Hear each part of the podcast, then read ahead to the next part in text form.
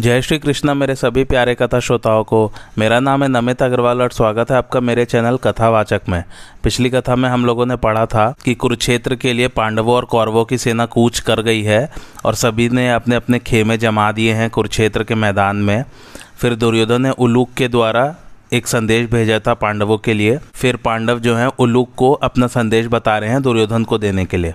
आइए आज की कथा आरंभ करते हैं। नकुल ने कहा, उलूक, तुम धृतराज के पुत्र दुर्योधन से कहना कि मैंने तुम्हारी सब बातें अच्छी तरह सुन ली है, तुम मुझे जैसा करने के लिए कह रहे हो, मैं वैसा ही करूँगा। सहदेव बोले, दुर्योधन, तुम्हारा जो विचार है, वह सब व्रथा हो जाएगा और महाराज धृतराज को तुम्हारे लिए शोक करना पड़ेगा। इसके पश्चात शिखंडी ने कहा, निसंदेह, विधाता ने मुझे पितामह भीष्म के वध के लिए ही उत्पन्न किया है। इसलिए अब मैं सब धनुर्धरों के देखते देखते उन्हें धाराशाही कर दूँगा। फिर धृष्ट ध्रुव ने भी कहा, मेरी ओर से तुम दुर्योधन से कहना कि मैं द्रोणाचार्य को उनके साथी और संबंधियों के सहित मार डालूँगा। अंत में महाराज युधिष्ठर ने करुणावश फिर कहा, मैं तो किसी भी प्रकार अपने कुटुंबियों का वध नहीं कराना चाहता। यह सब नौबत तो तुम्हारे ही दोष से आई है। और उलूक अब तुम या तो जाओ या रहने की इच्छा हो तो यहाँ रहो। हम भी तुम्हारे संबंधी ही हैं। तब उलूक महाराज युधिष्ठर के आज्ञा पा राजा दुर्योधन के पास आया और उसे अर्जुन का संदेश जो का त्यो सुना दिया। तथा श्री कृष्ण भीमसेन और धर्मराज युधिष्ठर के पुरुषार्थ का वर्णन कर नकुल, विराट, द्रुपद, सहदेव दृष्टिद्रुम शिखंडी और श्री कृष्ण तथा अर्जुन ने जो जो बातें कही थी, वे सब उसी प्रकार सुना दी। उलूक की बातें सुनकर राजा दुर्योधन ने दुशासन, कर्ण और शकुनी से कहा कि सब राजाओं को तथा अपनी और अपने मित्रों की सेना को आज्ञा दे दो कि कल सूर्योदय होने से पहले ही सब सेनापति तैयार हो जाए। तब कर्ण के आगे से दूतों ने संपूर्ण सेना और राजाओं को दुर्योधन का यह आदेश सुना दिया। इधर वो उलूक की बातें सुनकर कुंती नंदन युधिष्ठर ने भी दृष्ट ध्रुम के नेतृत्व में अपनी चतुरंगड़ी सेना का कूच करा दिया। महारथी भीम और अर्जुन आदि सब ओर से उसकी देखभाल करते चलते थे। उसके आगे महान धनुर्धर दृष्टिद्रुम थे। उन्होंने जिस वीर का जैसा बल और जैसा उत्साह था, उसे उसी कोटि के प्रतिपक्षी से युद्ध करने की आज्ञा दी। अर्जुन को कर्ण के साथ, भीमसेन को दुर्योधन के साथ दृष्ट केतु को शल्य के साथ उत्तमौजा को कृपाचार्य के साथ, नकुल को अश्वथामा के साथ, शैव्य को कृतवर्मा के साथ, सात्यकी को जयद्रथ के साथ और शिखंडी को भीष्म के साथ युद्ध करने के लिए नियुक्त किया। इसी प्रकार सहदेव को शकुनी से, चिकितान को शल से, द्रौपदी के पाँच पुत्र को त्रिगर्त वीरों से और अभिमन्यु को वृषसेन तथा अन्य अन्य राजाओं से भिड़ने का आदेश दिया, क्योंकि वो उसे संग्राम भूमि में अर्जुन की अपेक्षा भी अधिक शक्तिशाली समझते थे। इस प्रकार सब योद्धाओं का विभाग कर उन्होंने अपने भाग में द्रोणाचार्य को रखा और फिर पांडवों की विजय के लिए रणांगण में सुसज्जित होकर खड़े हो गए। राजा धृतराज ने पूछा, संजय, जब अर्जुन ने रणभूमि में भीष्म का वध करने के लिए प्रतिज्ञा की तो मेरे मूर्ख पुत्र दुर्योधन आदि ने क्या किया? मुझे तो अब ऐसा जान पड़ता है मानव श्री कृष्ण के साथ ही अर्जुन ने संग्राम में हमारे काका भीष्म जी को मार ही डाला हो। इसके सिवा यह भी सुनाओ कि महापराक्रमी भीष्म जी ने प्रधान सेनापति का पद पाकर फिर क्या किया? संजय कहने लगे, महाराज, सेनाध्यक्ष का पद पाकर शांतनु नंदन भीष्म जी ने दुर्योधन की प्रसन्नता बढ़ाते हुए कहा, मैं शक्ति पाणी भगवान स्वामी कार्तिकेय को नमस्कार कर आज तुम्हारा सेनापति बनता हूँ। अब इसमें तुम किसी प्रकार का संदेह न करना। मैं सेना संबंधी कार्यों और तरह तरह की व्यू रचनाओं में कुशल हूँ। मुझे देवता, गंधर्व और मनुष्य तीनों ही की व्यू रचना का ज्ञान है। अब तुम सब प्रकार की मानसिक चिंता छोड़ दो। मैं शास्त्रानुसार तुम्हारी सेना की यथोचित रक्षा करते हुए निष्कपट भाव से पांडवों के साथ युद्ध करूँगा। मुझे श्री कृष्ण अर्जुन ने दूसरे राजाओं में से जो कोई जहाँ भी मिलेगा, उसे मैं वहीं रोकने का प्रयत्न करूँगा। परंतु यदि द्रुपद पुत्र शिखंडी मेरे सामने आकर युद्ध करेगा तो उसे मैं नहीं मारूँगा, क्योंकि मैंने सब राजाओं के सामने आजन्म ब्रह्मचार्य की प्रतिज्ञा की है। अतः किसी स्त्री को अथवा जो पहले स्त्री रहा हो, उस पुरुष को भी मैं कभी नहीं मार सकता। शायद तुमने सुना हो, यह शिखंडी पहले स्त्री था। यह कन्या रूप से उत्पन्न होकर पीछे पुरुष हो गया है। इसलिए इससे मैं युद्ध नहीं करूँगा, इसके सिवा रणभूमि में और जो जो राजा मेरे सामने आवेंगे, उन सबको मारूँगा, किंतु कुंती पुत्रों के प्राण नहीं लूँगा। दुर्योधन ने पूछा, दादाजी, आतताई शिखंडी यदि रण क्षेत्र में बाढ़ चढ़ाकर आपके सामने आएगा तो भी आप उसका वध क्यों नहीं करेंगे? भीष्म जी बोले, दुर्योधन, शिखंडी को रणभूमि में अपने सामने देखकर भी जो मैं नहीं मारूँगा, उसका कारण सुनो। जब मेरे जग दुख्यात पिता शांतनु जी स्वर्गवासी हुए तो मैंने अपनी प्रतिज्ञा का पालन करते हुए चित्रांगत को राज सिंहासन पर अभिषिक्त किया। जब उसकी भी मृत्यु होगी तो माता सत्यवती की सलाह से मैंने विचित्र वीर को राजा बनाया। विचित्र वीर की आयु बहुत छोटी थी, इसलिए राज कार्यों से मेरी सहायता की अपेक्षा रहती थी। फिर मुझे किसी अनुरूप कुल की कन्या के साथ उसका विवाह करने की चिंता हुई। ये कथा मैं ऑलरेडी पढ़ चुका हूँ तो इसका एपिसोड नंबर मैं डिस्क्रिप्शन में डाल दिया है, जिसमें कथा पड़ी है। तो भीष्म जी क्या करते थे? तीन कन्याएँ का अपहरण करके लाते थे अम्बा अंबिका और अंबालिका का। अंबा कहती है कि मेरा ऑलरेडी विवाह तय हो चुका है तो भीष्म जी कहते हैं, ठीक है, तुम उनके पास चले जाओ। और अंबिका और अंबालिका का विवाह वो विचित्र वीरे से करा देते थे। अब अम्बा का क्या हुआ, उसकी कहानी सुनिए। अम्बा वृद्ध, ब्राह्मण और धात्रियों को साथ लेकर राजा शाल्व के नगर में गई। उसने शाल्व के पास जाकर कहा, महाबाहो, मैं आपकी सेवा में उपस्थित हुई यह सुनकर शाल्व ने कुछ मुस्कुराकर कहा, सुंदरी, पहले तुम्हारा संबंध दूसरे पुरुष से हो चुका है, इसलिए अब मैं तुम्हें पत्नी रूप से स्वीकार नहीं कर सकता। अब तुम भीष्म के ही पास चली जाओ।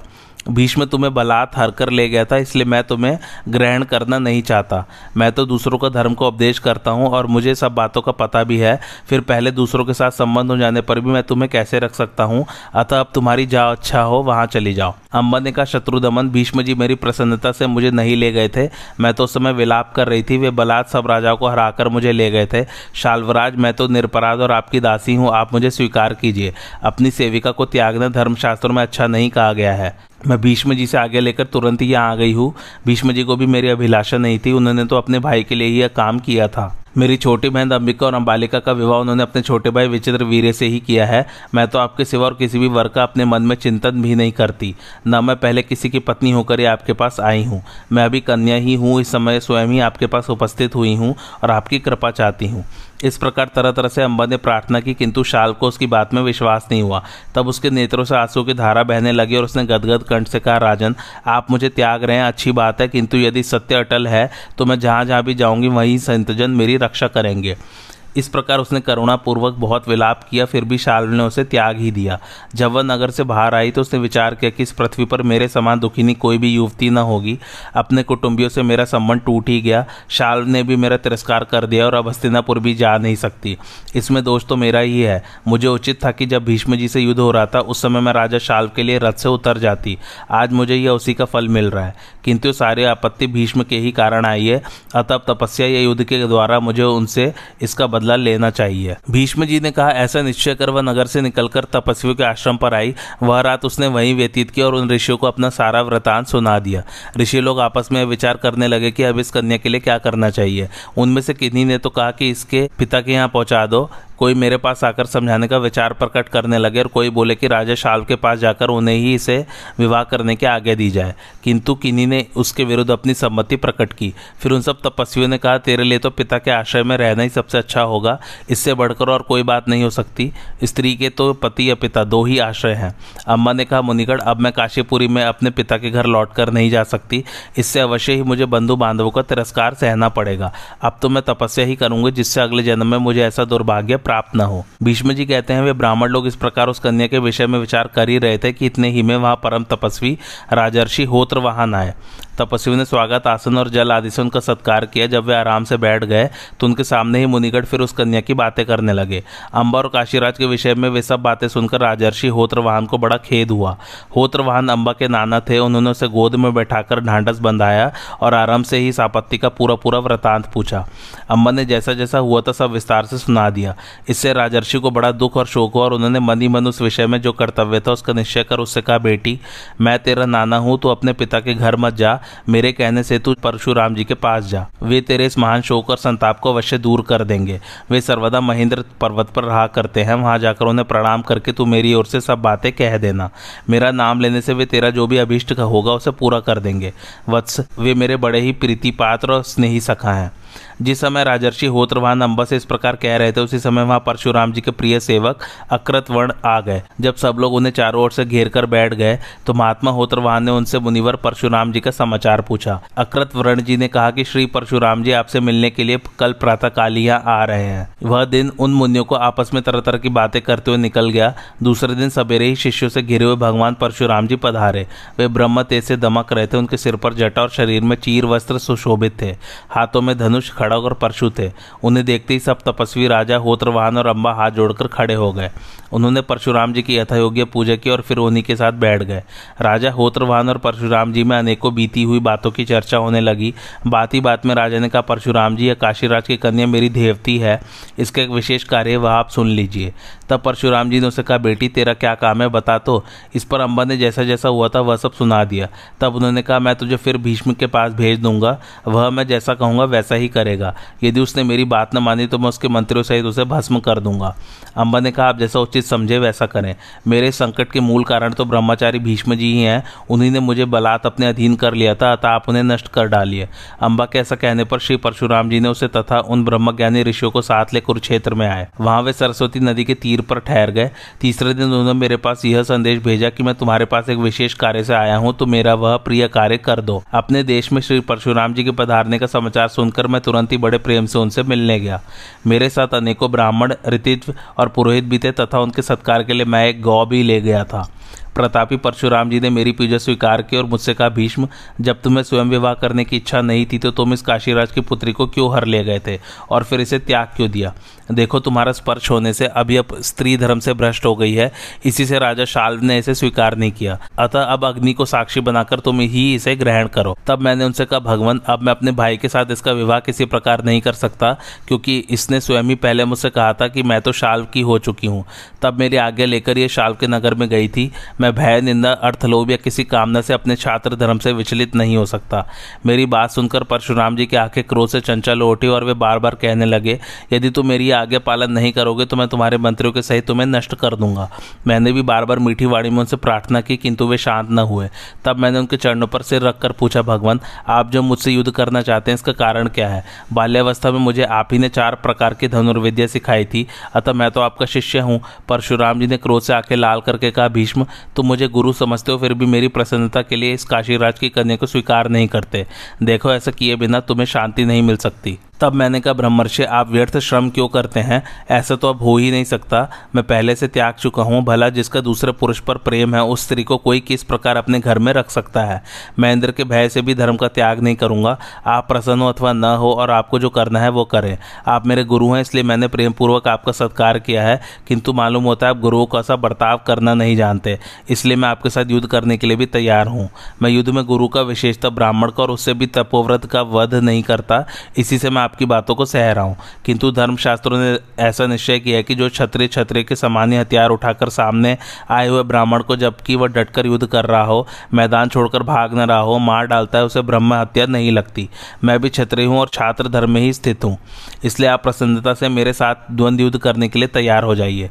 आप जो बहुत दिनों से डींग हाक करते हैं कि मैंने अकेले ही पृथ्वी के सारे छत्र जीत लिए हैं तो सो सुनिए, उस समय भीष्म या भीष्म के समान को क्षत्रिय उत्पन्न नहीं हुआ होगा। तेजस्वी वीर तो पीछे उत्पन्न हुए हैं, आप तो घास फूस में ही प्रज्वलित होते रहे हैं। जो आपके युद्धाभिमान और युद्ध लिप्सा को अच्छी तरह नष्ट कर सकता है, उस भीष्म का जन्म तो अब हुआ है। तब परशुराम जी ने हंसकर मुझसे कहा भीष्म, तुम संग्राम भूमि में मेरे साथ युद्ध करना चाहते हो, यह बड़ी प्रसन्नता की बात है।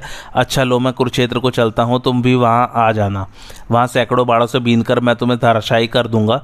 उस दिन दशा में तुम्हें तुम्हारी माता गंगा देवी भी देखेगी। चलो, रथ आदि युद्ध की सब सामग्री ले चलो। तब मैंने परशुराम जी को प्रणाम करके कहा, जो आ गया इसके बाद परशुराम जी तो कुरुक्षेत्र चले गए और मैंने हस्तिनापुर में जाकर सब बातें माता सत्यवती से कही। माता ने मुझे आशीर्वाद दिया और मैं ब्राह्मणों से पुण्य वाचन एवं स्वस्ति वाचन करा, हस्तिनापुर से निकलकर कुरुक्षेत्र की ओर चल दिया। उस समय ब्राह्मण लोग जय हो जय हो, इस प्रकार आशीर्वाद देते हुए मेरी स्तुति कर रहे थे। कुरुक्षेत्र में पहुंचकर हम दोनों युद्ध के लिए पराक्रम करने लगे। मैंने परशुराम जी के सामने खड़े होकर अपना श्रेष्ठ शंख बजाया। उस समय ब्राह्मण वनवासी तपस्वी और इंद्र के सहित सब देवता वहाँ आकर दिव्य युद्ध देखने लगे। बीच बीच में दिव्य पुष्पों की वर्षा होने लगी, जहाँ तक दिव्य बाजे बजने लगे और मेघों का शब्द होने लगा। परशुराम जी के साथ जो तपस्वी आए थे, वे भी युद्ध भूमि को घेरकर उसके दर्शक बन गए।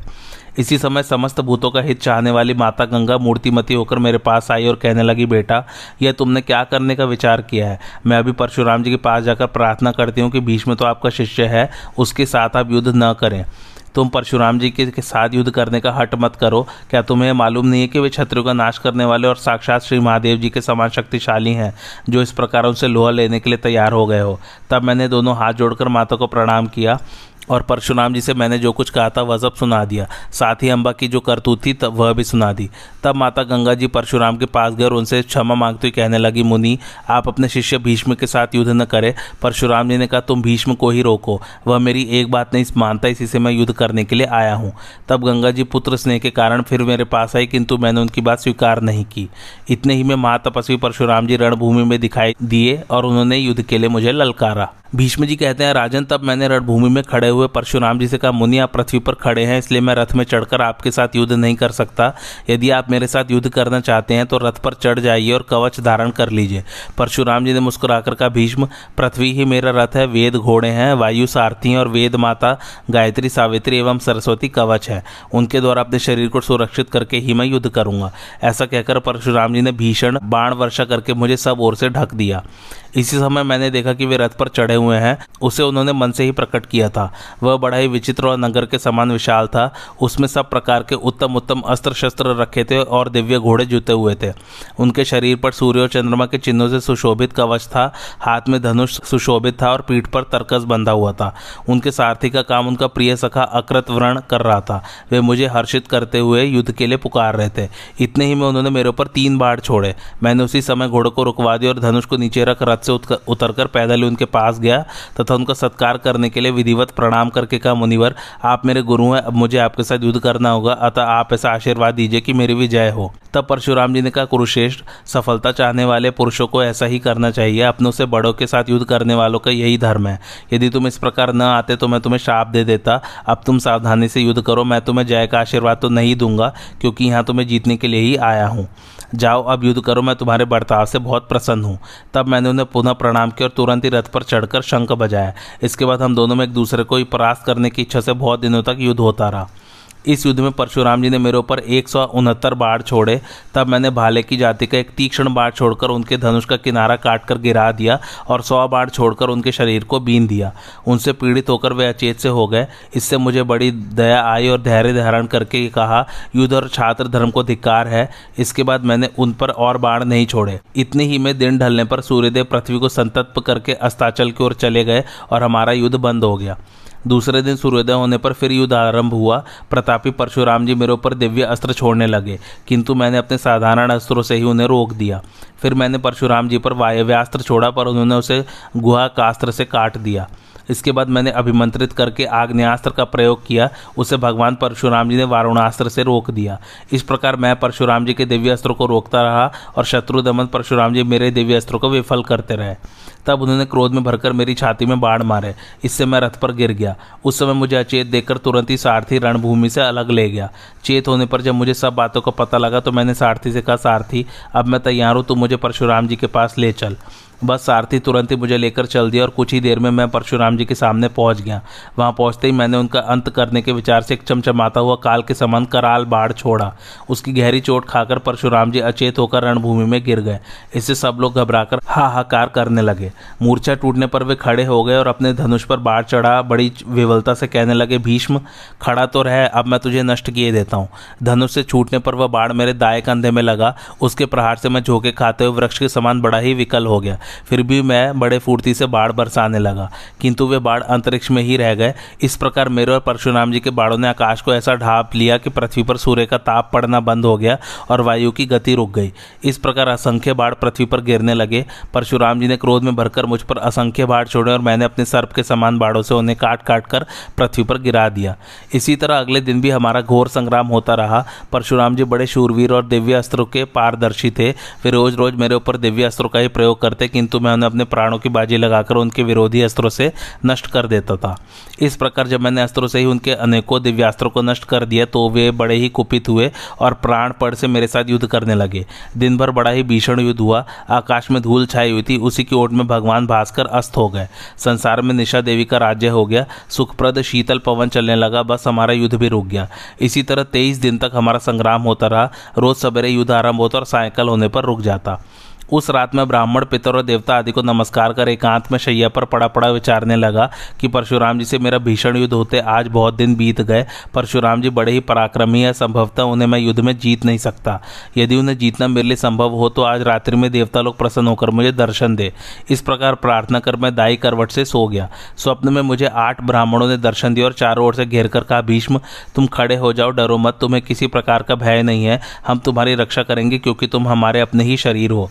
परशुराम, तुम्हें युद्ध में किसी प्रकार नहीं जीत सकते।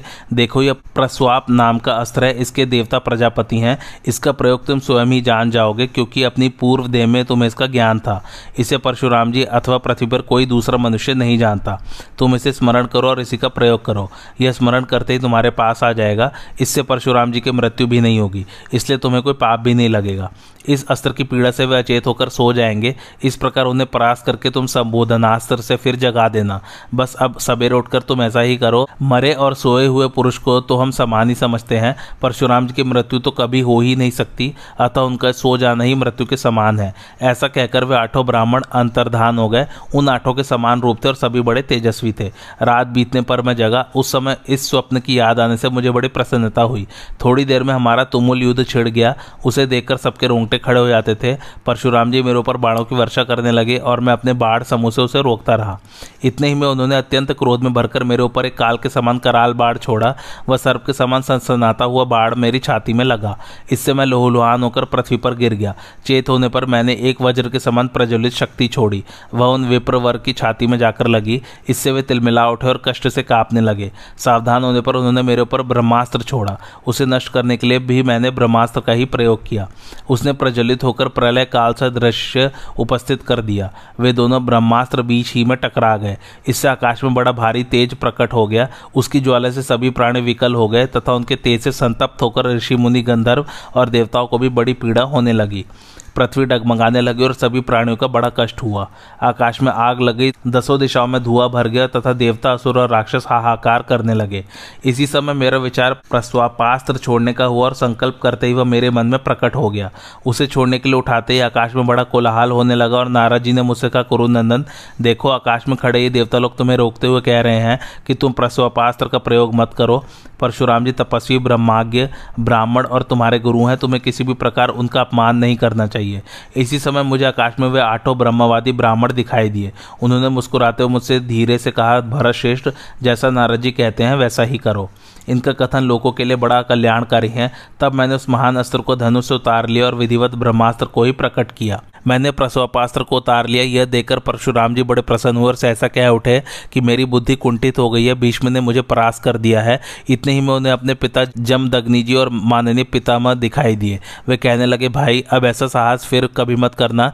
युद्ध करना क्षत्रियों का तो कुल धर्म है। ब्राह्मणों का परम धन तो स्वाध्याय और व्रतचर्या ही है। भीष्म के साथ इतना युद्ध करना ही बहुत है। अधिक हट करने से तुम्हें नीचा देखना पड़ेगा। इसलिए अब तुम रणभूमि से हट जाओ, इस धनुष को त्याग कर घोर तपस्या करो।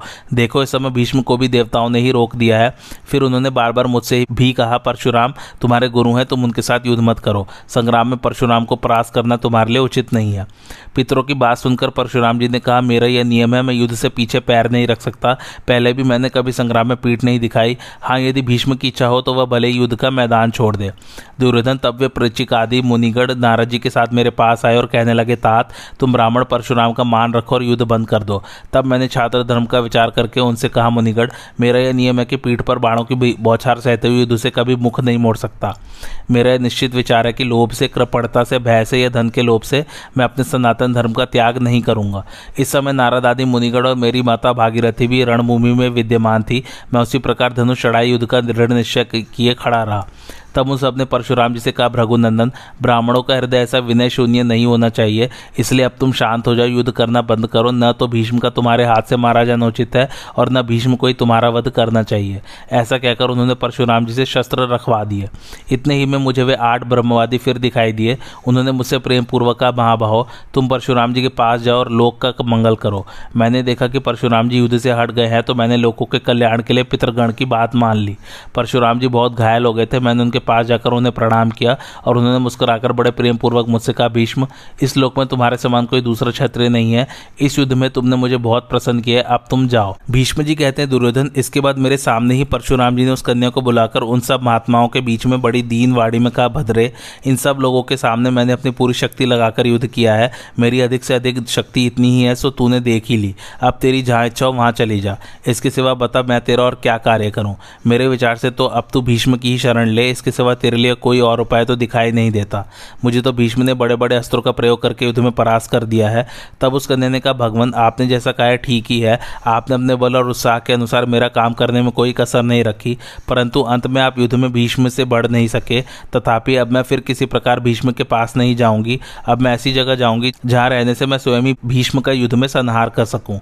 ऐसा कहकर वह कन्या मेरे नाश के लिए तप करने का विचार करके वहाँ से चली गई। परशुराम जी मुझसे कहकर सब मुनियों के साथ महेंद्र पर्वत पर चले गए और मैं रथ पर सवार हो हस्तिनापुर में चला आया। वहाँ मैंने सारा वृतांत माता सत्यवती को सुना दिया। माता ने मेरा अभिनंदन किया। मैंने उस कन्या के समाचार लाने के लिए कई बुद्धिमान पुरुषों को नियुक्त कर दिया। वे मेरे हित के लिए बड़ी सावधानी से मुझे नित्य प्रति उसके आचरण, भाषण और व्यवहार आदि का समाचार सुनाते रहे। कुरुक्षेत्र से चलकर वह कन्या यमुना तट पर एक आश्रम में गई और वहाँ बड़ा अलौकिक तप करने लगी। वह छह महीने तक केवल वायु भक्षण करती हुई काट के समान खड़ी रही। इसके बाद वह एक साल तक निराहार रहकर यमुना जल में रही। फिर एक वर्ष तक अपने आप झड़कर गिरा हुआ पत्ता खाकर पैर के अंगूठे पर खड़ी रही। इस प्रकार बारह वर्ष तपस्या करके उसने आकाश और पृथ्वी को संतप्त कर दिया। इसके पश्चात वह आठवें या दसवें महीने जल पीकर निर्वाह करने लगी। फिर तीर्थ सेवन के लोभ से इधर उधर घूमती वह वत्स देश में पहुँची। वहाँ अपने तप के प्रभाव से वह आधे शरीर से तो अंबा नाम की नदी हो गई और आधे अंग से वत्स देश के राजा की कन्या होकर उत्पन्न हुई। इस जन्म में भी उसे तप का आग्रह करते देख समस्त तपस्वियों ने उसे रोकर कहा कि तुझे क्या करना है। तब उस कन्या ने उन तपोव्रत ऋषियों से कहा, भीष्म ने मेरा निरादर किया और मुझे पति धर्म से भ्रष्ट कर दिया है। अतः मैंने कोई दिव्य लोक पाने के लिए नहीं, प्रत्युत भीष्म का वध करने के लिए तप का संकल्प किया है। मेरा यह निश्चय है कि भीष्म के मारे जाने पर मुझे शांति मिल जाएगी। मैं तो भीष्म से बदला लेने के लिए ही तप कर रही हूँ। अतः आप लोग मुझे इसे रोके नहीं। तब उन महर्षियों के बीच में उमापति भगवान शंकर ने उस तपस्विनी को दर्शन दिया और वर मांगने को कहा। उस कन्या ने मेरी पराजय करने का वर मांगा। इस पर श्री महादेव जी ने कहा, तू भीष्म का नाश कर सकेगी। तब उसने फिर कहा, भगवान, मैं तो स्त्री हूँ, इसलिए मेरा हृदय भी अत्यंत शौर्यहीन है। फिर मैं युद्ध में भीष्म को कैसे जीत सकूँगी? आप ऐसी कृपा कीजिए जिससे मैं संग्राम में शांतनु नंदन भीष्म को मार सकूँ। भगवान शंकर बोले, मेरी बात असत्य नहीं हो सकती, इसलिए तो अवश्य ही भीष्म का वध करेगी, पुरुषत्व प्राप्त करेगी और दूसरी देह धारण करने पर भी इन सब बातों को याद रखेगी। तू द्रुपद के यहाँ जन्म लेकर एक चित्र योधी वीर सम्मत महारथी बनेगी। मैंने जो कुछ कहा है वह सब वैसे ही होगा। तू कन्या रूप से जन्म लेकर भी कुछ समय बीतने पर पुरुष हो जाएगी। ऐसा कहकर भगवान शंकर अंतर्धान हो गए। उस कन्या ने एक बड़ी चिता बनाकर अग्नि प्रज्वलित की और मैं भीष्म का वध करने के लिए अग्नि में प्रवेश करती हूँ, ऐसा कहकर उसमें प्रवेश कर गई। दुर्योधन ने पूछा, पितामह, कृपया यह बताइए कि शिखंडी कन्या होने पर भी फिर पुरुष कैसे हो गया?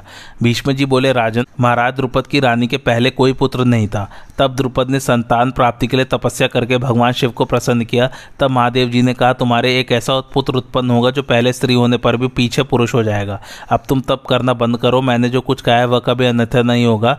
तब राजा ने नगर में जाकर रानी को अपनी तपस्या और श्री महादेव जी के वर की बात सुना दी। ऋतुकाल आने पर रानी ने गर्भ धारण किया और यथा समय एक रूपति कन्या को जन्म दिया। किंतु लोगों में प्रसिद्ध यह किया कि रानी के पुत्र उत्पन्न हुआ है। राजा ने उसे छिपाए रखकर पुत्र के समान ही सब संस्कार किए। उस नगर में द्रुपद के सिवा इस रहस्य को और कोई नहीं जानता था। उन्हें महादेव जी की बात में पूर्ण विश्वास था, इसलिए उस कन्या को छिपाए रखकर वे उसे पुत्री बताते थे। लोगों में वह शिखंडी नाम से विख्यात हुई। अकेले मुझे ही नाराज़ जी के कथन, देवताओं के वाक्य और अम्बा की तपस्या के कारण यह रहस्य मालूम हो गया था। राजन फिर राजा द्रुपद अपनी कन्या को लिखना, पढ़ना तथा शिल्प कला आदि सब विद्याएँ सिखाने का प्रयत्न करने लगे। बाढ़ विद्या के लिए वह द्रोणाचार्य जी के शिष्यत्व में रही। एक बार रानी ने कहा, महाराज, महादेव जी की बात किसी भी प्रकार मिथ्या तो हो नहीं सकती। इसलिए मैं जो बात कहती हूँ, आपको भी यदि वह उचित जान पड़े तो कीजिए।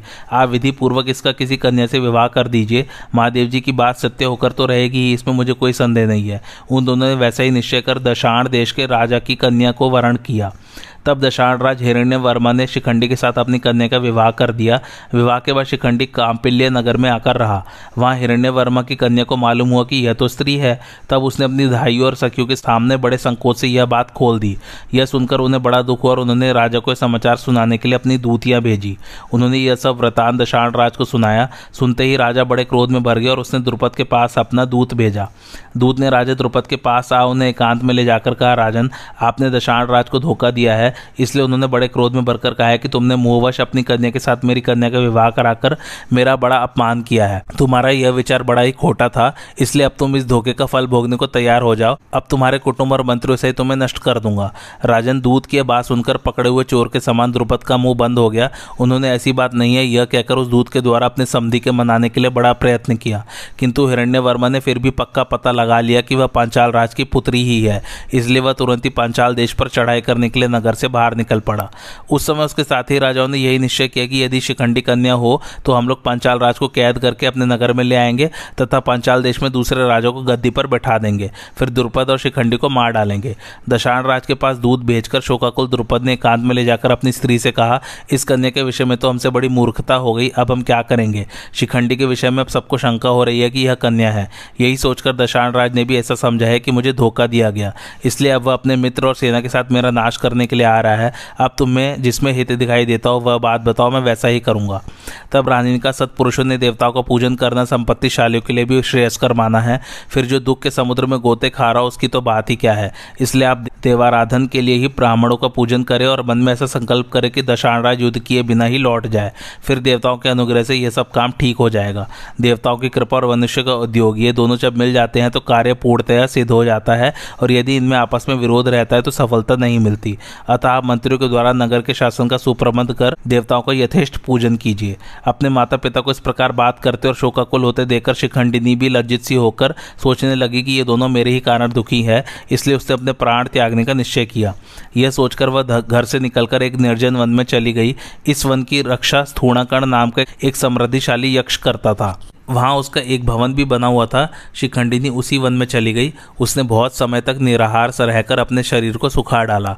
एक दिन स्थूणाकर्ण ने उसे दर्शन देकर पूछा, कन्ये, तेरा ये अनुष्ठान किस उद्देश्य से है? तू मुझे अभी बता, मैं तेरा काम कर दूँगा। शिखंडिनी ने बार बार कहा कि तुमसे मेरा काम नहीं हो सकेगा, किंतु यक्ष ने यही कहा कि मैं उसे बहुत जल्द कर दूँगा। मैं कुबेर का अनुचर हूँ और वर देने के लिए ही आया हूँ। तुझे जो कहना है, वह कह दे। मैं तुझे न देने योग्य वस्तु भी दे दूँगा। तब शिखंडिनी ने अपना सारा व्रतांत थोड़ागढ़ से कह दिया और कहा कि तुमने मेरा दुख दूर करने की प्रतिज्ञा की है। अतः ऐसा करो कि मैं तुम्हारी कृपा से एक सुंदर पुरुष बन जाऊँ। जब तक दशाणराज मेरे नगर तक पहुँचे, उससे पहले ही तुम मुझ पर यह कृपा कर दो। यक्ष ने कहा तुम्हारा काम तो हो जाएगा, किंतु इसमें एक शर्त है। मैं कुछ समय के लिए तुम्हें अपना पुरुषत्व दे दूँगा, किंतु यह सत्य प्रतिज्ञा कर जाओ कि फिर उसे लौटाने के लिए तुम यहाँ आ जाओगी। इतने दिन तक मैं तुम्हारे स्त्रीत्व को धारण करूँगा। शिखंडी ने कहा ठीक है, मैं तुम्हारा पुरुषत्व लौटा दूँगी। थोड़े दिनों के लिए ही तुम मेरा स्त्रित्व ग्रहण कर लो। जिस समय राजा हिरण्य वर्मा दशाण देश को लौट जाएगा, उस समय मैं फिर कन्या हो जाऊँगी और तुम पुरुष हो जाना। इस प्रकार जब दोनों ने प्रतिज्ञा कर ली तो उन्होंने आपस में शरीर बदल लिया। थूणाकर्ण यक्ष ने स्त्रीत्व धारण कर लिया और शिखंडी को यक्ष का दे देप्यमान रूप प्राप्त हो गया। इस प्रकार पुरुषत्व पाकर शिखंडी बड़ा प्रसन्न हुआ और पंचाल नगर में अपने पिता के पास चला आया। यह घटना जैसे जैसे हुई थी, वह सब वृतांत उसने द्रुपद को सुना दिया। इससे द्रुपद को बड़ी प्रसन्नता हुई, उन्हें और उनकी स्त्री को भगवान शंकर की बात याद हो आई तब उन्होंने दशाण राज के पास दूध बेचकर कहलाया, आप स्वयं मेरे यहाँ आइए और देख लीजिए कि मेरा पुत्र पुरुष ही है। किसी व्यक्ति ने आपसे जो झूठी बात कही है, वह मानने योग्य नहीं है। राजा द्रुपद का संदेश पाकर दशाण राज ने शिखंडी की परीक्षा के लिए कुछ युवतियों को भेजा। उन्होंने उसके वास्तविक रूप, स्वरूप को जानकर बड़ी प्रसन्नता से सब बातें हिरण्य वर्मा को सुना दी और कह दिया कि राजकुमार शिखंडी पुरुष ही हैं। तब राजा हिरण्य वर्मा बड़ी प्रसन्नता से द्रुपद के नगर में आया और समधि से मिलकर बड़े हर्ष से कुछ दिन वहीं रहा। उसने शिखंडी को हाथी, घोड़े, गौर, बहुत सी दासियाँ भेंट की। द्रुपद ने भी उसका अच्छा सत्कार किया। इस प्रकार संदेह दूर हो जाने से वह बहुत प्रसन्न हुआ और अपनी पुत्री को झड़क कर अपनी राजधानी को चला गया। इसी बीच में किसी दिन यक्षराज कुबेर घूमते घूमते स्थूणाकड़ के स्थान पर पहुँच गए स्थूणाकड़ का घर रंग बिरंगे सुगंधित पुष्पों से सजा हुआ था। उसे देखकर यक्षराज अपने अनुचरों से कहा, यह सजा हुआ भवन स्थूणाकड़ का ही है, किंतु यह मंदमती मेरे पास उपस्थित होने के लिए क्यों नहीं निकला?